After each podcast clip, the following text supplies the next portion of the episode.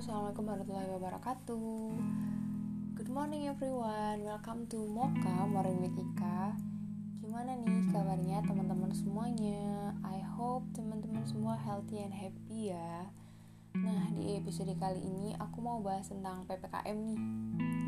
Uh, Mungkin udah nggak asing lagi ya teman-teman buat denger apa sih PPKM itu. Kayak gitu. Apalagi PPKM ini udah berlevel-level dan diperpanjang lagi dan lagi beberapa dari kalian mungkin udah mulai bosan udah mulai frustasi ya kan?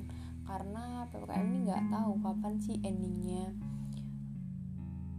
Apalagi pandemi ini tuh udah berjalan lebih dari setahun dan menimbulkan dampak yang tidak sedikit baik dari segi ekonomi baik dari segi sosial maupun dari segi psikologi.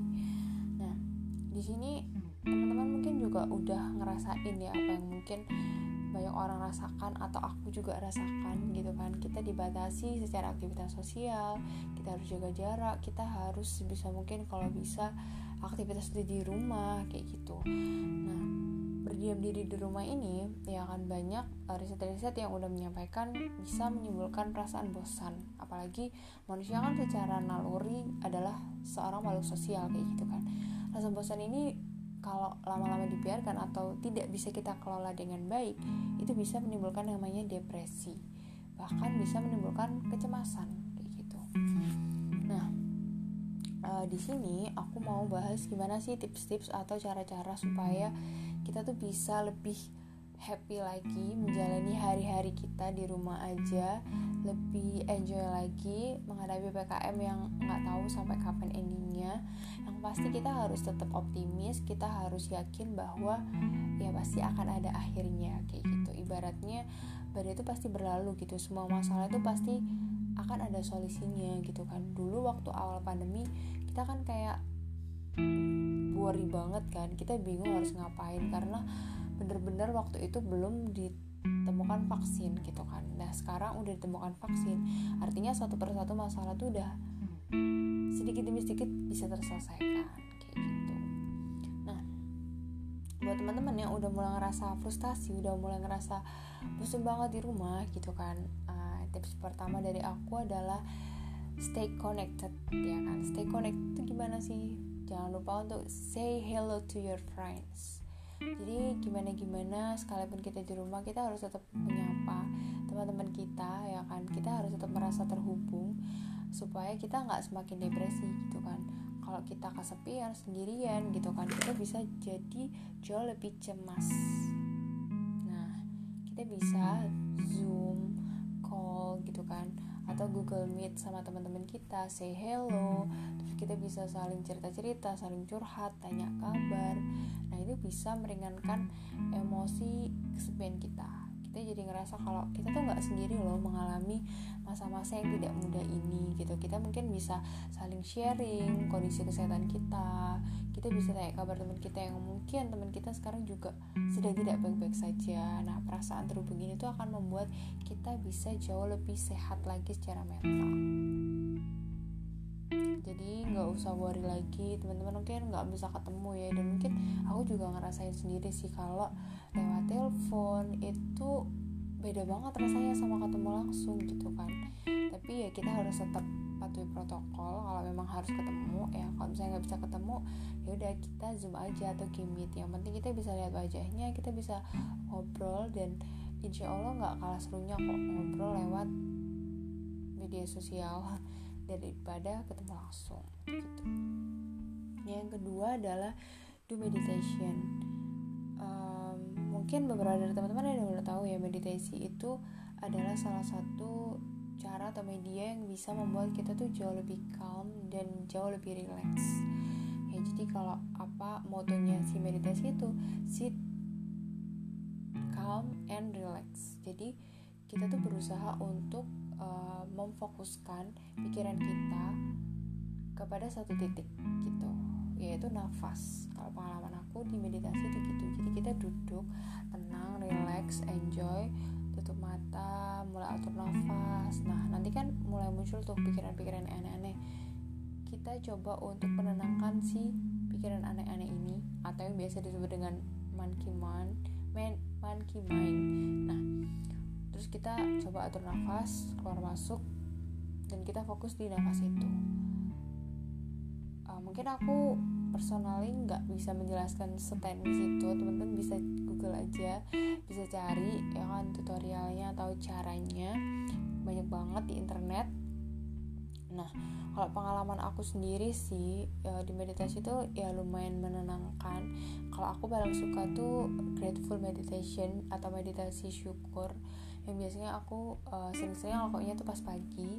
Jadi di meditasi syukur itu kita meditasi sambil menyebutkan hal-hal yang kita syukuri kalau aku biasanya yang meditasi syukur yang pertama itu adalah mensyukuri nikmat um, anggota tubuh. Jadi menyebutkan satu persatu nikmat anggota tubuh yang aku dapat hari ini gitu. Nah itu tuh bisa membuat aku jauh lebih tenang jauh lebih calm jauh lebih enjoy menikmati hidup yang yang memang tidak mudah kayak gitu. Tapi aku bersyukur karena Allah itu masih memberikan aku anggota tubuh yang sehat anggota tubuh yang meskipun mungkin ada masalah-masalah atau ada hal-hal uh, di luar tubuhku yang mungkin sedang ada problem tapi Allah tuh masih ngasih aku tubuh yang begitu perfect banget. Gitu gitu nah teman-teman bisa cobain ya. Dan ini nggak perlu yang kayak lama gitu banyak tutorial yang 20 sampai 1 jam. Tapi teman-teman bisa start dari 5 sampai 10 menit dulu. Boleh coba di rumah ketiga adalah be grateful. Nah ini yang penting banget ya. Uh, mungkin teman-teman pernah dengar juga kan quote bukan bersyukur yang membuat kita bahagia tapi bahagia yang membuat kita bersyukur. Eh biru. Bukan bahagia yang membuat kita bersyukur tapi bersyukur yang membuat kita bahagia. Jadi teman-teman bisa mulai untuk nulis ya kan grateful journal tulis 10 hal yang kalian syukuri. Mulai dari hal yang kecil banget dan itu kalian tulis setiap pagi. Nah aku biasanya nuliskan hal yang sederhana-sederhana ya kayak misal aku bisa makan terus aku bisa makan sama suamiku misalnya terus uh, suamiku BFH terus aku bisa buka mata di pagi hari. Artinya aku masih dikasih kesempatan hidup. Terus pagi tadi aku bisa menghirup udara yang segar aku bisa melihat daun-daun yang hijau. Terus aku bisa mandi dengan air yang begitu menyegarkan. Pokoknya mensyukuri hal-hal kecil yang ada di sekitar kita. Nah ini tuh efeknya luar biasa banget ya. Di hari yang mungkin bete atau hari yang bener-bener gak menyenangkan banget. Terus teman-teman membaca buku ini tuh bisa membuat level uh, suntuk yang awalnya 100 itu bisa turun sampai 50 bahkan jadi cuma 30 doang atau 20 gitu. Karena kenapa kok harus musingin satu problem kalau ternyata masih ada begitu banyak nikmat dan syukur yang bisa aku rasain? Nah itu makanya kenapa grateful itu idealnya kita tulis di buku atau kita berjurnal. Supaya sewaktu-waktu ketika kita tuh lagi ada masalah atau ada problem kita tuh bisa membaca buku jurnal syukur itu tadi. Nah ini membantu banget ya di masa pandemi kayak gini yang mana kita mungkin uh, menghadapi masalah ya ekonomi mungkin masalah kesehatan atau mungkin ada yang sampai masalah ekonomi itu berdampak ke masalah keluarga. Nah kita berusaha untuk melihat kehidupan kita nggak hanya di aspek masalah apa yang kita alami tapi juga berkat apa yang sampai hari ini tuh Allah masih kasih ke kita. Yang keempat uh, write a journal. Jurnal apa sih yang ditulis? Bedanya apa sama yang nomor tiga kalau tadi kan jurnal grateful ya jurnal syukur. Kalau ini jurnal reflection jadi jurnal yang bicara tentang uh, perasaan-perasaan kalian setiap hari. Ibarat itu kayak kalian tuh lagi nulis diary gitu kan. Pernah nggak sih nulis diary? Kalau dulu aku waktu SMP tuh uh, lumayan suka nulis diary.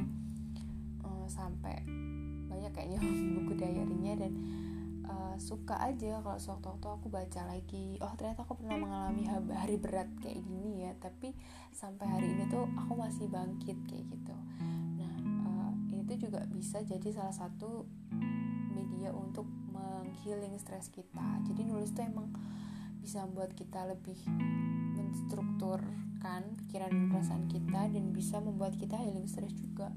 Jadi nggak ada salahnya kalian curhat di buku kalian tulis.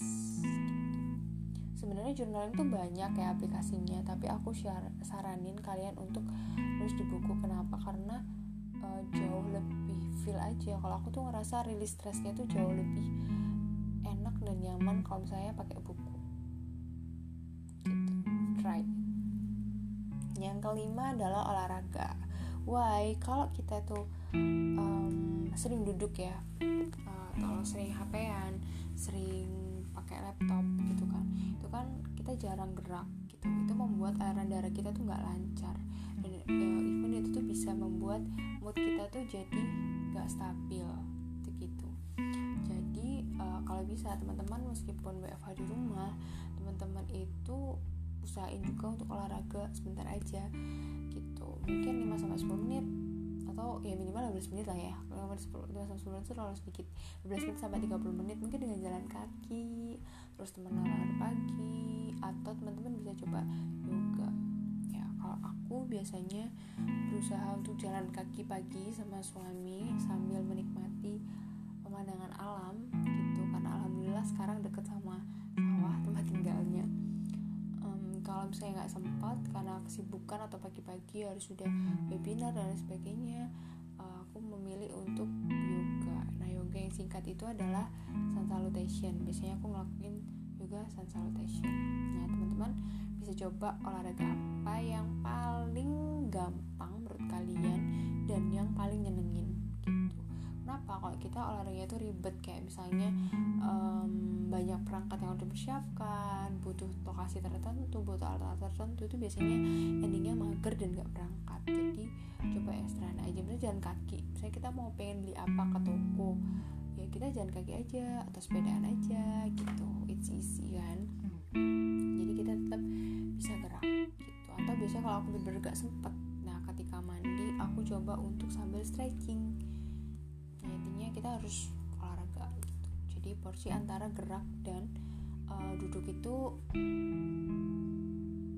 kalau bisa seimbang sih tapi kalau bisa ya minimal dari 15 sampai 30 menit. Atau bersih rumah juga bisa.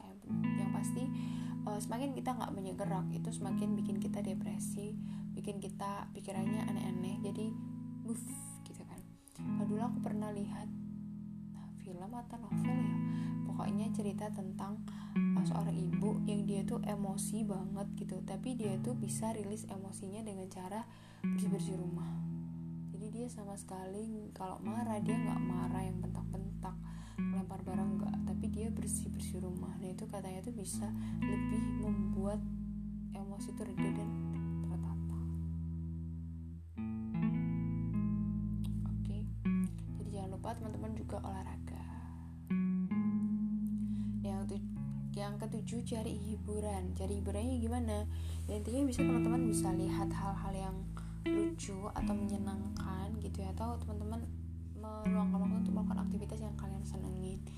Ketawa ya minimal 5 menit aja. Itu katanya udah bikin imun kita naik gitu kan. Jadi yang ada salahnya teman-teman lihat film-film lucu teman-teman melakukan hal yang kalian senengin. Misalnya mewarnai atau painting nyanyi. Nah boleh banget pasti kita harus tetap jaga kesehatan mental kita. Jangan sampai stres depresi cemas dan lain sebagainya. Karena kesehatan kita itu satu kesatuan. Ketika mental kita itu down kita sakit kita stres bisa aja tuh ngefek ke fisik kita yang membuat imun kita tuh turun. Jadi kita harus memastikan kalau kita selalu happy kita selalu grateful sama apa pun yang terjadi dalam hidup kita meskipun PPKM tuh nanti diperpanjang lagi diperpanjang lagi diperpanjang lagi. Mungkin sampai akhir tahun kita tuh udah lebih siap secara mental hati kita tuh jauh lebih kuat dan bisa menerima keadaan. Dan yang pasti kita dengan kondisi yang sekarang emang diharuskan untuk yang namanya adaptasi. Jadi gimana ya kita mau nggak mau harus terbiasa dengan kondisi ini. Dan harusnya sekarang di pandemi yang udah hampir setahun lebih ini kita udah ada di level adaptasi itu sih tips dari aku. Jadi yang pertama stay connected stay hello to your friend do meditation be grateful write a journal dan olahraga. Oke okay, segitu yang bisa aku sampaikan. Semoga teman-teman uh, selalu happy selalu healthy karena hati yang bahagia adalah obat ya. Salah satu slogan yang pernah aku baca tapi aku lupa di mana.